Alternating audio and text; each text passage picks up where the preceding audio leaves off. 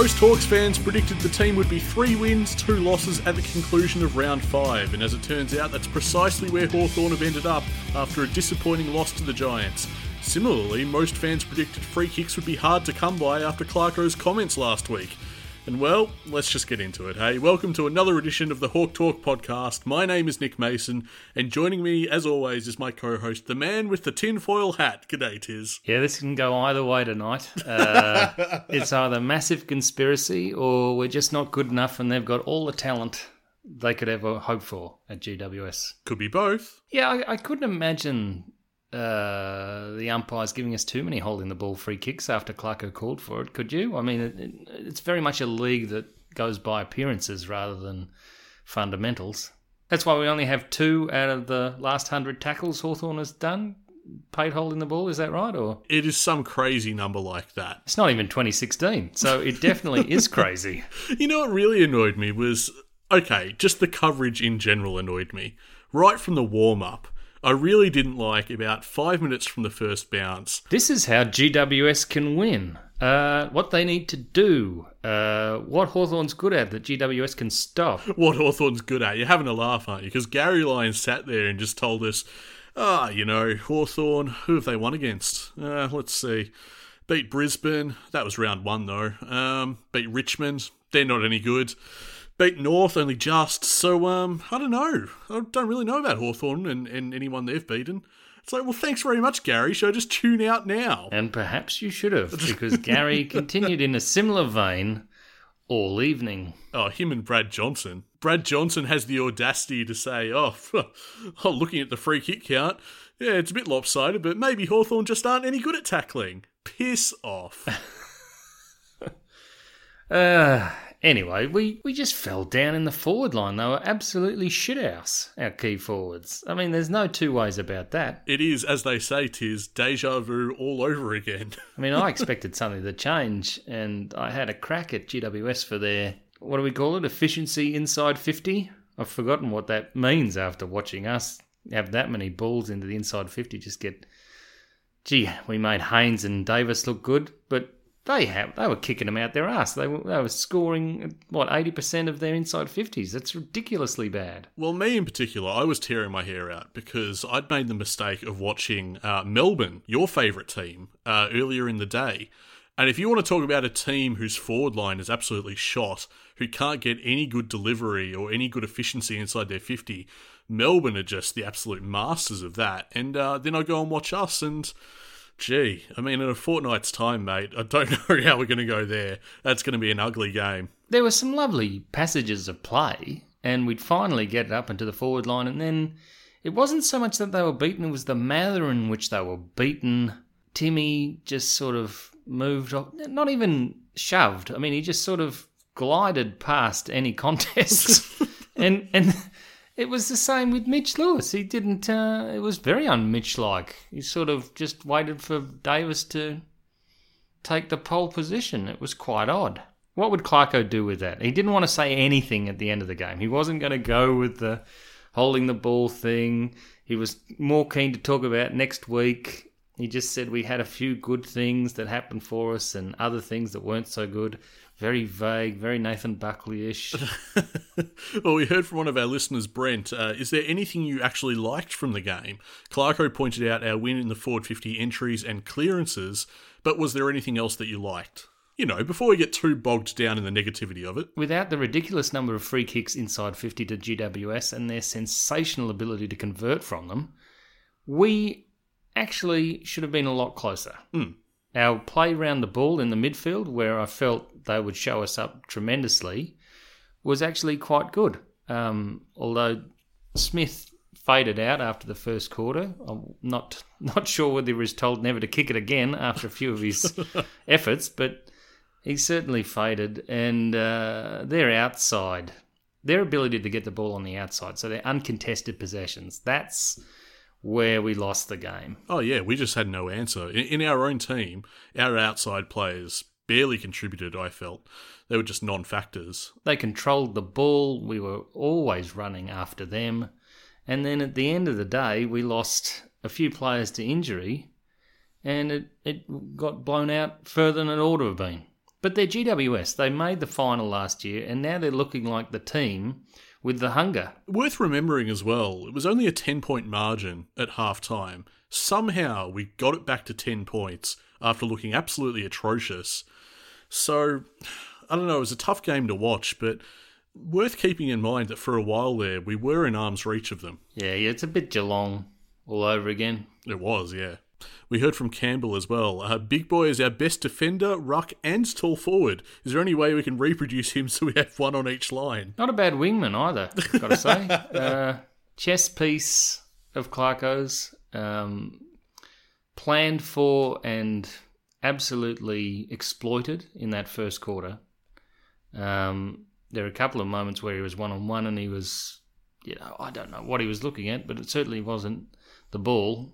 And then he went up the other end to just rub salt into my wounds and made it look so easy to beat Davis and O'Keefe Yeah, yeah. that what the hell had O'Brien and Lewis been doing? Yeah, I don't know. That that annoyed me as well. That McEvoy instantly, as soon as he was chucked into that position, made it look simple. And he was good in the ruck as well. I thought he showed up Ceglar to some extent. Um, I- I'm really happy that McEvoy was able to make amends for you know his early stages in that game. Um, of course, it was just too little, too late. Really, Yeah, no, he's a, he's a terrific player for us. One of our best trades, turning into one of our best trades now. And uh, I don't know, Jack Gunston was good, wasn't he? it's good to have him on target again. He slotted three one. He, he turned back the clock a bit with some of that set shot potency of his, and we haven't seen that Jack Gunston in a little while. So it was good to have him back. And I mean, God knows we needed him. Well, especially from long range, he was much better than he has been in previous outings. Well, if you can't get it inside the 50 with any efficiency, then you've got to kick him from long range. Brilliant. Didn't think of that. Jack might have conned on to that, mate. He's gone, well, we know what happens if we put it inside the arc, so I'm just going to have a go here. And the other thing is that GWS had a few players out of that lineup, especially in the defence, and they didn't miss a beat. So some people were saying that Luke Bruce, the linchpin of the movement that goes on up there, but I mean, come on, these are professional footballers. They've had a whole week to work out what where they're going to run.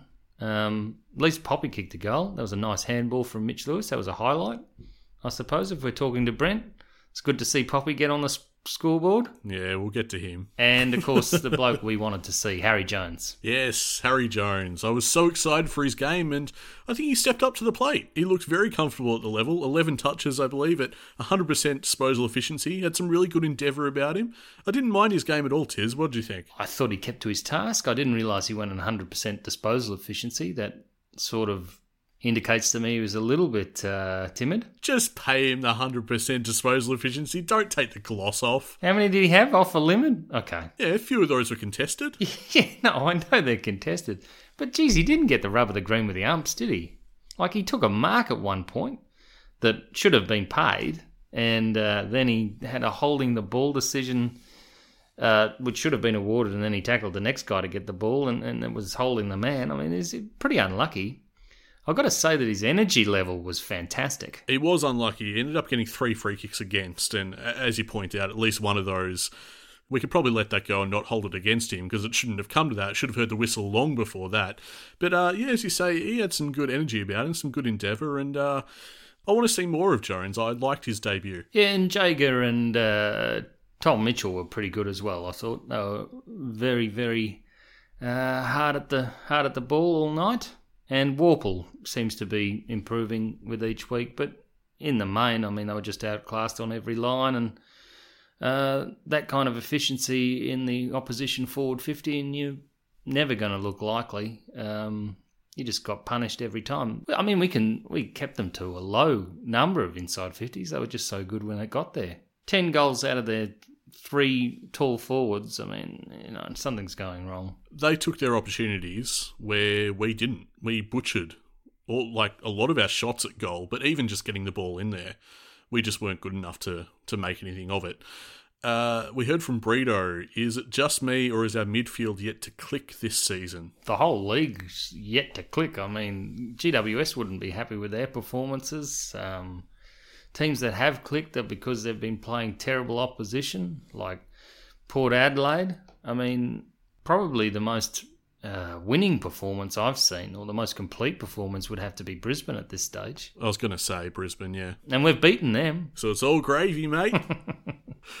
uh, I, I think our midfield's travelling okay. What I have liked about our midfield is the fact that they they don't seem to drop their heads. I, I haven't bemoaned our, um, our our spirit. I guess I don't, don't mean to sound quite as pretentious as that sounded just then, but they they don't really just drop their heads and give up. I think they keep trying and keep trying. It doesn't always come off, but at least they're having a crack week in and week out, and uh, I'd like to highlight that. I don't think we should underestimate that. Hashtag loser talk. Oh. Now, uh, I guess it does sound. I sound like a Melbourne supporter, don't I? a little bit until the Hamburglar Clayton Oliver kicks it straight to the opposition. Oh, That was delicious. that completely cost them the game. That that was an absolute shocker. It handed me my margin. Now, now I like this. Richie, do we practice handballing at each other's feet? There are a couple of those where we looked on and then a handball would go astray and then all of a sudden the pressure would immediately get to us. Bang. And then we'd be running backwards with the flight of the ball trying to prevent GWS having an easy attempt on goal. There were far too many situations where uh, we just had no faith in going long up the line. I saw a few people popping up on Twitter throughout the game saying, just bemoaning the fact that, you know, don't play on. Like, you're moving it too quickly and we're running into trouble all the time. I can accept that that's their plan. I actually don't mind it. But uh, you get shoddy disposal when there's indecision. Uh, when you get a run on, you're like, oh, crap, there's nothing.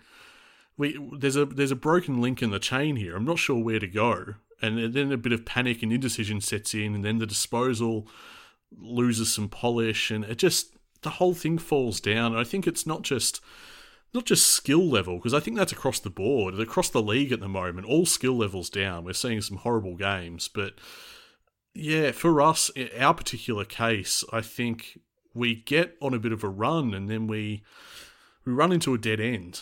And then that just it breaks the whole thing down for us. That's where you start seeing poor skill level. It's not just that, but off the half back line, um, there's no real dash to uh, or an unpredictability about it. That that's what we lacked. Unpredictability. I mean, they just shifted their defence from side to side. They were terribly patient when they did have the ball.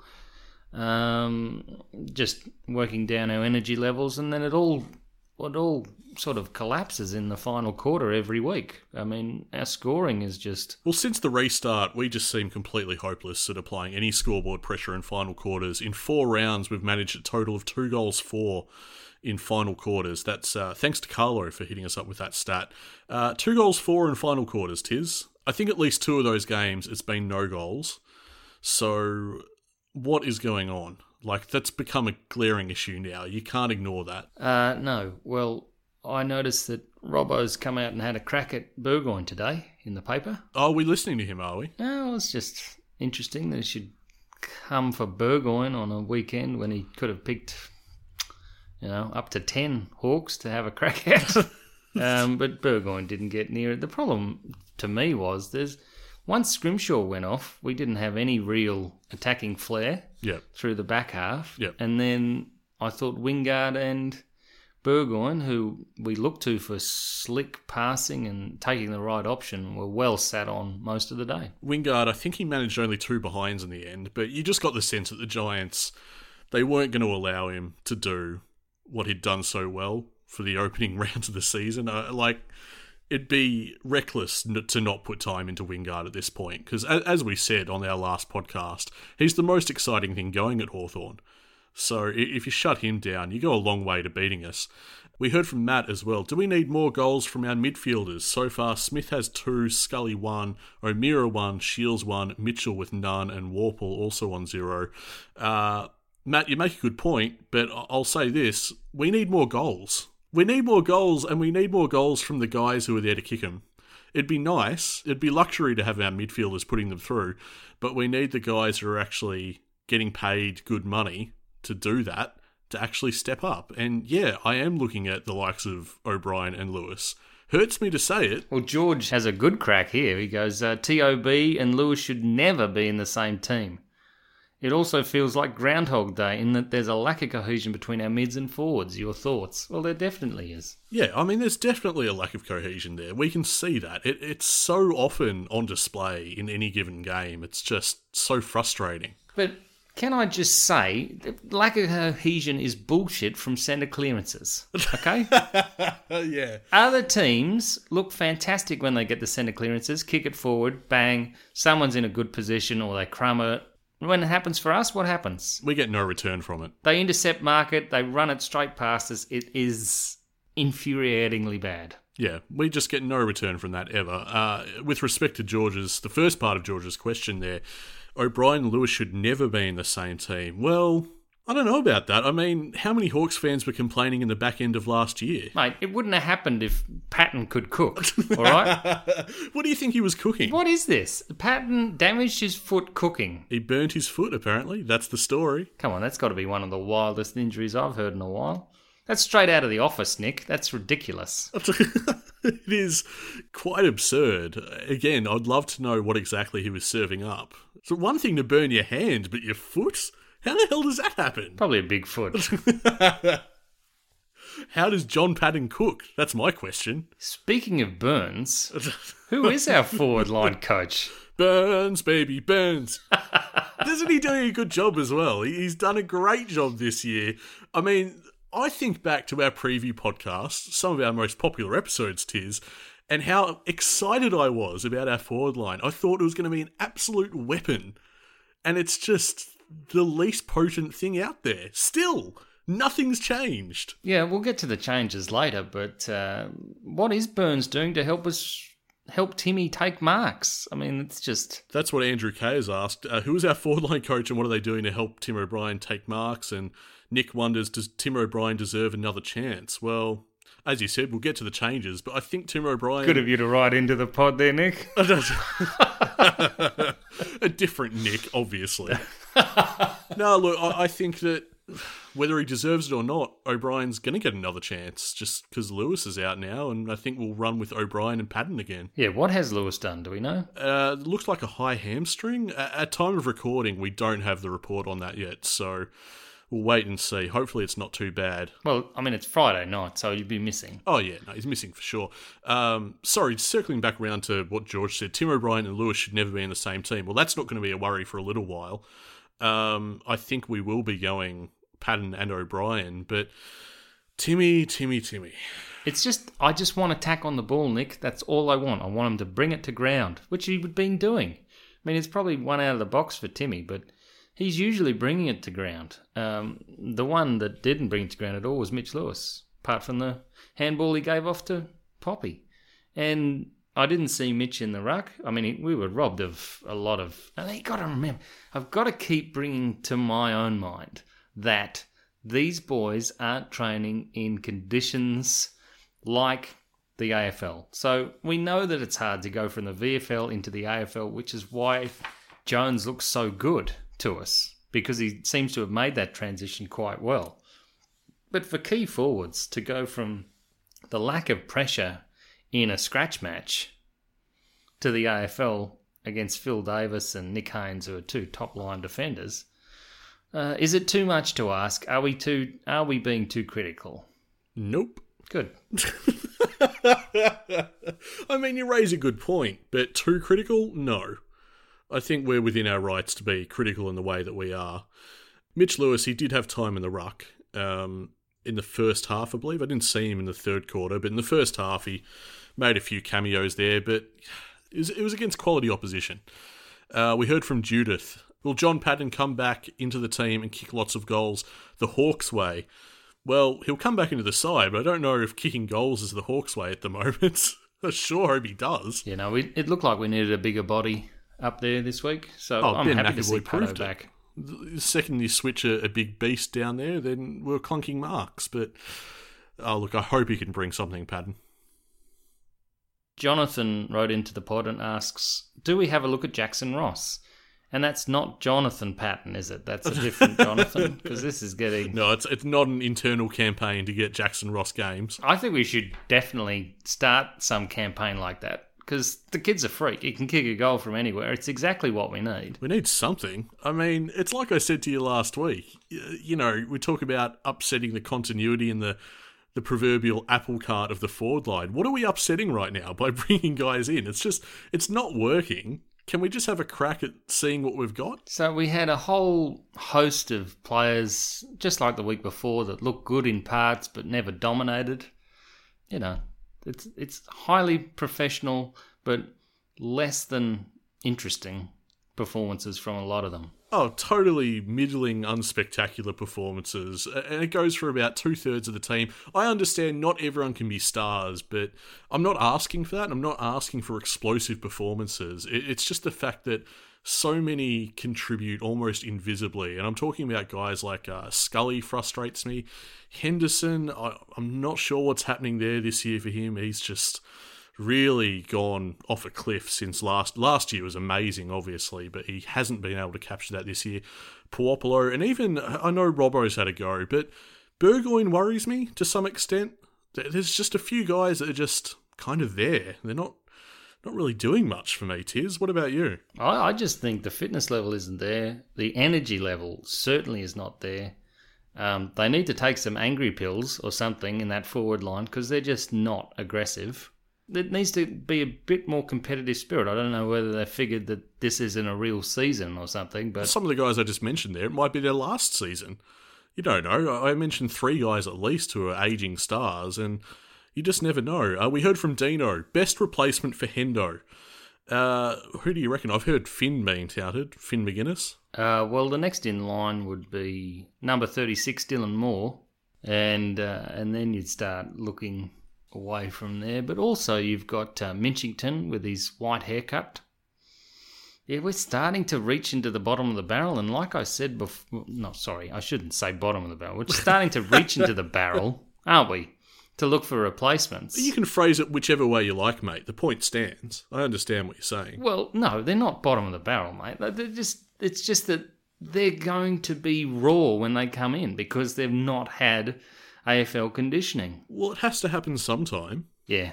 I think Collingwood are in a poor spot right now. We're a bit lucky there, to be honest. We are. We'll get to that in a sec. Uh, one of our players that we like the look of, uh, we heard from Dino as well. He, he, wanted to ask us, in addition to his other question on Hendo, uh, Will Day, how far is he down the pecking order as far as our back six goes? So Morrison's the next one in for Scrimshaw, and then Will Day's behind him, I'd say uh, unless they have no faith in Morrison anymore. But I, I, find that hard to believe. No, I think Morrison was it was an, an emergency or something. Was that last week or this? I forget. But I don't think they've given up on Morrison just yet, and I'd agree with your assessment on that. Uh, we heard from Andrew. Uh, he he wants to talk about Paul Puopolo and why not? Uh, I don't believe Poppy should be in the side, but as he is, why in the world are they bombing it on his head? They did the same stuff last year. The guy is short and fast, not tall sheesh, who are the best replacements for the aging star? Which is interesting from Andrew, because on the one hand, he's kind of identified that it's not Puopolo's deficiencies as a player, it's the system. But on the other hand, like he wants to still replace him. Um, I can see arguments for both. I'm not disagreeing on either point. But uh, if we were inclined to replace him again in the side Tiz, who would you like to run with? Hanrahan is the obvious replacement for Poppy. But as he's just been dropped, Nick, can we have a look at Ross? Walker is injured. Um, Morris is probably ready from a concussion, which he received in the Pracky match last week. The question to me is, does does Alastair Clarkson pull the pin now? Because no, he will play the kids. He's happy to play the kids as long as the season is done. Basically, that's the impression I get. Yeah, you might be right. When do you start saying it's done, though? Because at the moment, there's a few Hawks fans that think the sky is falling. We are 3 2. Just like a, like I said in the intro, a lot of people predicted we'd be three wins, two losses. That's where we've ended up. We've had one of the toughest draws, if not the toughest. We're not in a terrible position, so what what is the go from here? What are we trying to do? Well, look, Scrimshaw went off injured. Lewis went off injured. Shiels injured. O'Brien looked injured and came off, or maybe he was dragged. Uh, Poppy hardly had an influence on the game. Henderson does a lot of work, but you don't see it now because it's not he's not got his head over the ball because he's been moved further out of the pack. Uh, he's not as um, integral to the play as he once was, with Tom Mitchell running around to the to the points that he was collecting the ball at. Um, Ceglar, I'm still not convinced. But can he really abandon what he's worked on for so many months? Like, is is he? I mean, it's worked three two. Can he change it up and get something else working? Because this is hit and miss. We heard from Ryan. Uh, do you think we'll eventually reach a tipping point where Clarko realizes there isn't a premiership in this group and goes for more of a rebuild mentality? And will that coincide with the handing over of the reins to Sam Mitchell, uh, which of course is well, it's hearsay at the moment, the whole Mitchell thing. We all expect that's going to happen. Um, but when when do you pull that trigger? I don't think you do it at three two, but in in a seventeen game season, it does become very interesting. When do you start going? Yeah, look, we're, we're gonna we'll, we'll try something else here. Let's just uh, shape up for twenty twenty one. Oh well, he certainly doesn't do it yet. And you've got to remember that people can win the premiership from basically anywhere now whatever we're trying to do just has such varying, inconsistent results that I'm not sure it's the stuff that's going to win the flag. Like we haven't hit a good run of form, and and three two suggests that. All right, would could I say to you? Do you think we could play Emerson Jeka this week? I'd be in favour of that. Obviously, he's going to be raw. We have to adjust our expectations accordingly. But I don't look. I'm happy for 2020 to be experimental, throw stuff at the wall, see if it sticks. If we get anywhere near contending, awesome. If we don't, it is what it is. See, there are so many ways to take this. He's got Michael Hartley there. He can bring him in. He can play forward. He has in the past. Um, he can go back and let McEvoy go forward. He can play the McEvoy role in a way. Uh, the other thing is, we've played all these uh, good teams, and there are a number of teams that are getting hit by injuries, just like we unfortunately have been. They don't seem to be terrible injuries, but we've got them yet to play. So there may be opportunity for these kids down the road. He's just, I think, with a five day break, and obviously the team is fatiguing, you've got to bring some kids in, get the energy level up, some debutantes. It was great to see Harry Jones out there. I thought he gave us something. Um, and certainly that was probably the best functioning part of our our team was that midfield. Our clearance work was good. Um, the distribution wasn't, but yeah. So uh, I don't know. I think that I think I just want a bit more excitement from them. I mean, Finn Maginness must be chomping the bit to have a go. Josh Morris is a freak. Dylan Moore's been at the club a while now. Um, would be itching to get on the park. Um, James Cousins he probably there's probably too many like him in the team already. So we heard Conor Glass is playing a, a pretty good role up forward. I just want to have a look at these guys. Well, same here, and I wonder how it's going to be. I don't know, just their psychology to just week after week run around in you know scratch matches, not really doing anything. You know, nothing's on the line. You're trying to force your way into a side, but it's not the same as the VFL system where, you know, there's a pretty straight direct through line. Now suddenly you're playing this amateurish form of the game where I, I don't know. I, I feel like there'd be some restlessness amongst our young brigade of Hawks, but that would just be my guess. I'm not basing that on anything. And don't forget, we've seen, um, and this is another point, Pittonet go to another club, not having been offered what he needed at Hawthorn, which was just game time. He looks fine. Like he'll he'll uh, flash and burn probably in the first year over at Carlton, but he's had some good games and he's given them given them some hope. And there's no reason some of these Hawthorn players can't do the same for us. So yeah, we're in a great position. We've got Collingwood this week, who are in absolute diabolical trouble they should play Eddie McGuire, quite frankly. That's how I feel about it. What are you talking about? Eddie's not accountable at all. Eddie, Eddie, Eddie. We've got a ton of questions here. I'm going to try and get to them all. Uh, we heard from Chad. With no VFL this year, we better off developing players in the team at the expense of guys like Puopolo and Henderson. Hasn't been much variation when it comes to team selection, with the same core group performing the same roles over the past two seasons. Are we digging ourselves a hole, or is the depth not there? This question from Chad is quite timely, Tiz. Exactly for the last few minutes, what we've been discussing. Yeah, well, I think Henderson can can ride his form, don't you? Well, I certainly hope so. He's just not adjusting to the role. I think he just enjoyed it more last year. Well, you couldn't begrudge players of that right now. It's been a topsy turvy season. Um, and we really can't tell if we're digging a hole or the depth's not there. But I, for one, would applaud Clarko just having a stack of midfield rotations and what's the word? I mean, it, backing them for their skill rather than the system, especially up forward. It seems to be systems are breaking down up forward this year because there's not enough time to to get them right, um, and we we're lacking skill. Let, let me ask you this. Let me ask you this. How do you think we're setting up in the forward line? What what's I know it's hard to know not watching it live, but we just uh, you know at one point in the Giants game we put it forward. I think it was Jones actually, Harry Jones, and I wondered if it was Harry Jones's decision or our forward setup that led us to have Burgoyne go up for the mark and be outmanned three to one. No one else went up for the mark. It was just Burgoyne and three Giants. And I thought to myself, what's happened there? Is it the kick? Or is it, are we meant to have more guys competing? Um, I, I don't understand what the instruction was. GWS wouldn't have wanted that many men going up at once. But uh, when that happens, we should be getting the getting the spillage, you know, and that that didn't happen either. We weren't getting to the fall of the ball, so we always seem to be behind our opponent. There always seems to be an extra man over the top, and it's and somehow there isn't an extra man at the other end to come over the top. I don't know how that works.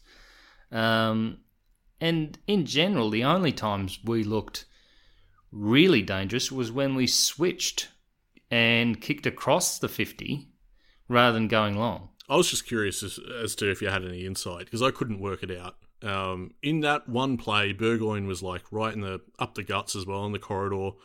Um, I don't know if he should be the marking target in the forward line, but he was a lot. If anything, you're talking about the spillage and getting the crumb. He should be one of those guys getting the crumb. I just that that just really struck me as we don't really have a plan here. I would say that's because he can read where the ball's going better than the other two up there who are meant to be, that's their job. You know, they're meant to be demanding that's where the ball is to go. And I really don't see that as part of their, well, certainly not part of Tim's ego. He doesn't call for the ball enough. And I'm not sure Mitch Lewis is doing it at this stage. Now, you've got to have a big ego on you if you want to be a key forward. And Patton seems to have that. Um, he'll put his hand up, but the other boys need. I mean, we know that Timmy is a confidence player, and he's going to have none now, right? They've got to build it up. You've got to make it easier for him. They're getting outmuscled. The, the system, whatever they've got in place, it's just not working. It's too predictable. It's too predictable. You've just said it. I think it sums it up. We've got two more questions before we uh, throw to an ad break. Half of Rodney uh, we'll take all of his question. Is anyone under the illusion we have as good a list as GWS? While I have faith in Clarko and I like the recruiting, particularly in our midfield, I don't think we are one of the top six teams this year. Somewhere between 7 to 12.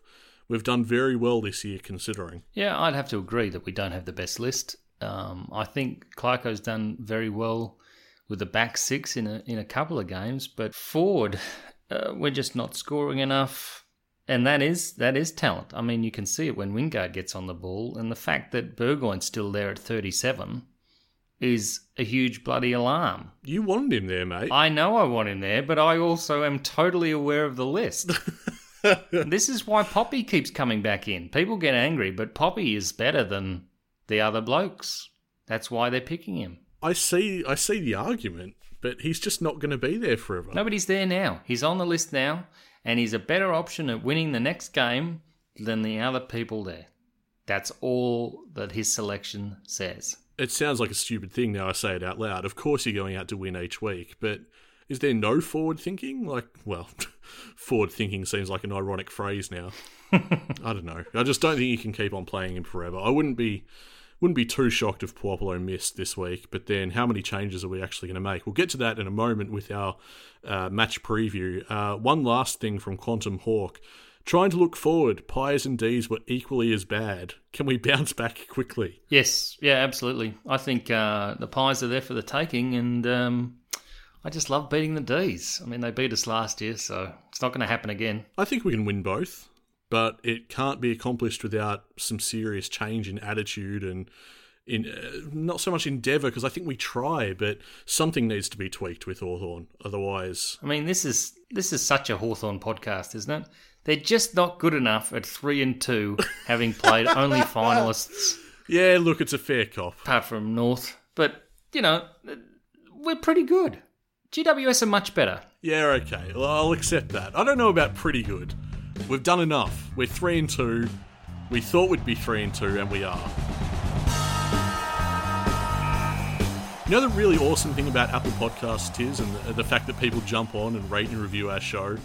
Uh, it really brightens up your day after a bad loss. Yeah, how bad is that? 6 p.m. on a Sunday evening and nothing else to go to after that. Like, there's no uh, after dinner mint. well, we had one uh, on Monday in the form of this review from Mount Everest. Uh, he left a rating and review on Apple Podcasts. It reads Great pod with a great community. Always great to listen to, win or loss, with a great Twitter community. Absolutely recommend.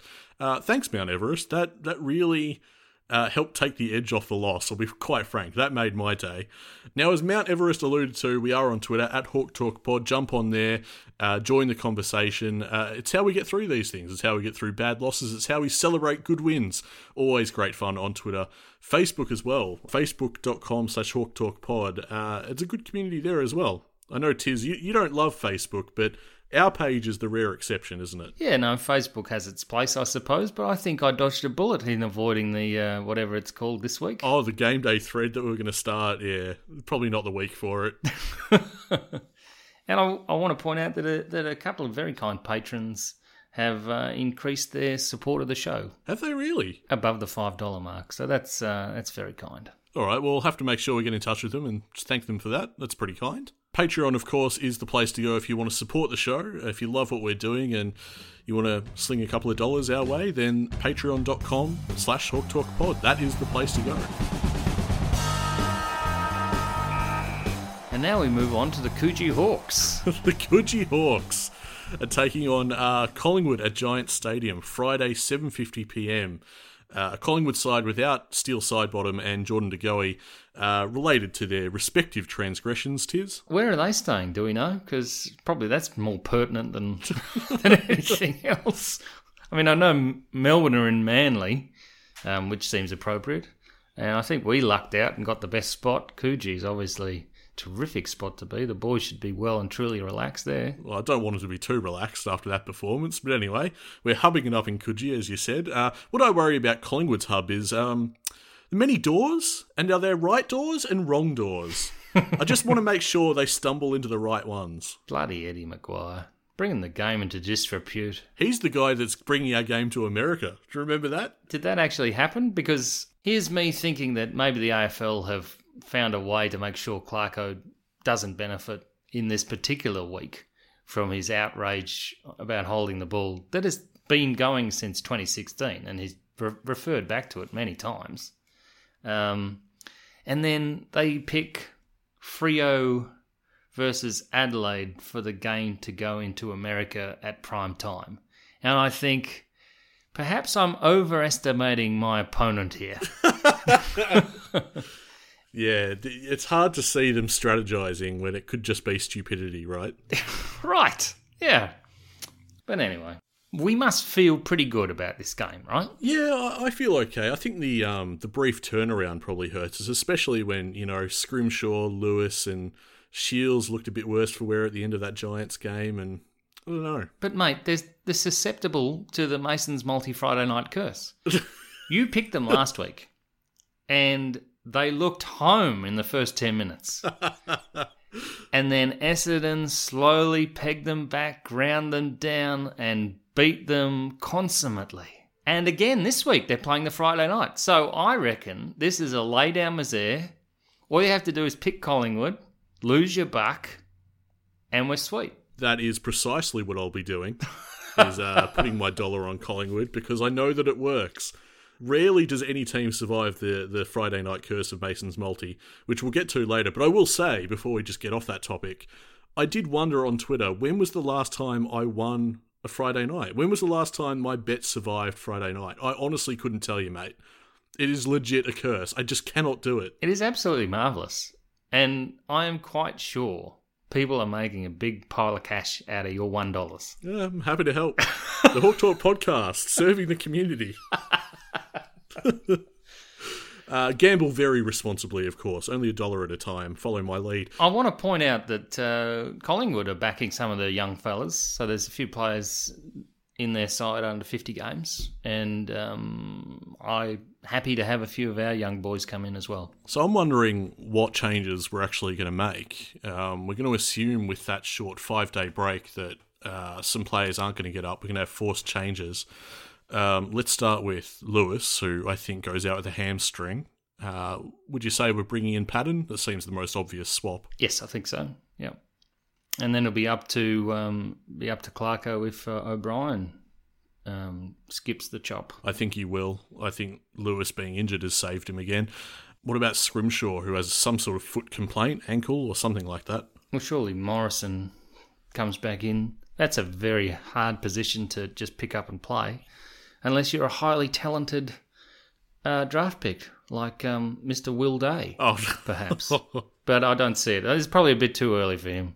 So uh, Morrison for mine there until Jarman Impey's finally back. yeah, I think what Impey's what two weeks away, something like that. I, I think if I think CJ's fit now, but if he had any sort of scratch match time under his belt, I'd be more inclined to pick him. I just don't think it'd be wise to bring him straight back at AFL level, even though I would love to see him, and I think he could do that role. Uh, it just he probably needs a bit more practice. Um, I think they might go with Morrison. I think you might be right. It wouldn't be my first choice, but I think that's what they're going to do.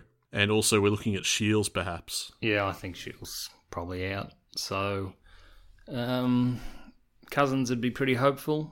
I can't think of many other midfielders that would get a look there. Can you? No, not really. Um, Cousins has a bit of senior experience. He's probably first, first in line there. He was in the squad for Giants, so Yeah, it's interesting. I guess uh, the other omission could be Puopolo or, or even Ceglar, but I, I think Ceglar will probably be retained as uh, they've got to combat the Magpies ruck division. So well, um, well, I think we're a chance. I think the five day break hurts us, but um, if we win, I dare say, Tiz, it'll be a Coogee coup. yeah, what would it be like actually just being told on what would it have been Friday or Thursday that you have to relocate interstate by Sunday? yeah, it's a bit full on.